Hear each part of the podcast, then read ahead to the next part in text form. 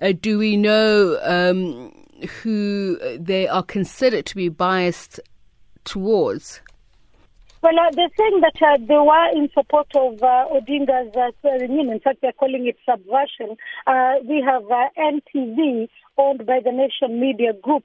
Uh, we also have uh, Citizen TV and uh, its vernacular TV station called Inooro TV, owned by the Royal Media Services.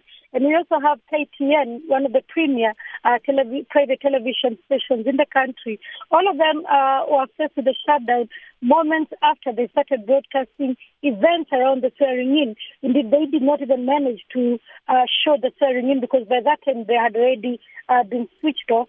In, and, and three of the journalists of the Nation Media Group, that is NTV, uh, spent last night in the newsroom, in their offices, because they feared arrest uh, there were reports that police were circling uh, outside their offices and they were waiting to arrest them. Uh, just moments after they had arrested an opposition member of parliament, uh, T.J. Kajwang, who is a lawyer and who is the man who administered the oath on uh, Raila Odinga. He was dressed in a, a wig and a lawyer's uh, black robe when uh, Odinga was, was taking the oath.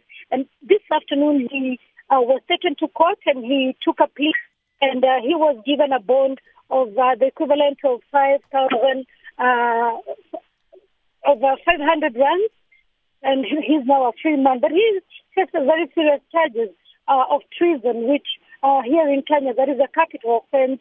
Uh, we, are, we are yet to hear uh, when he will be back in court. Sarah Kimani, a correspondent in Nairobi, Kenya.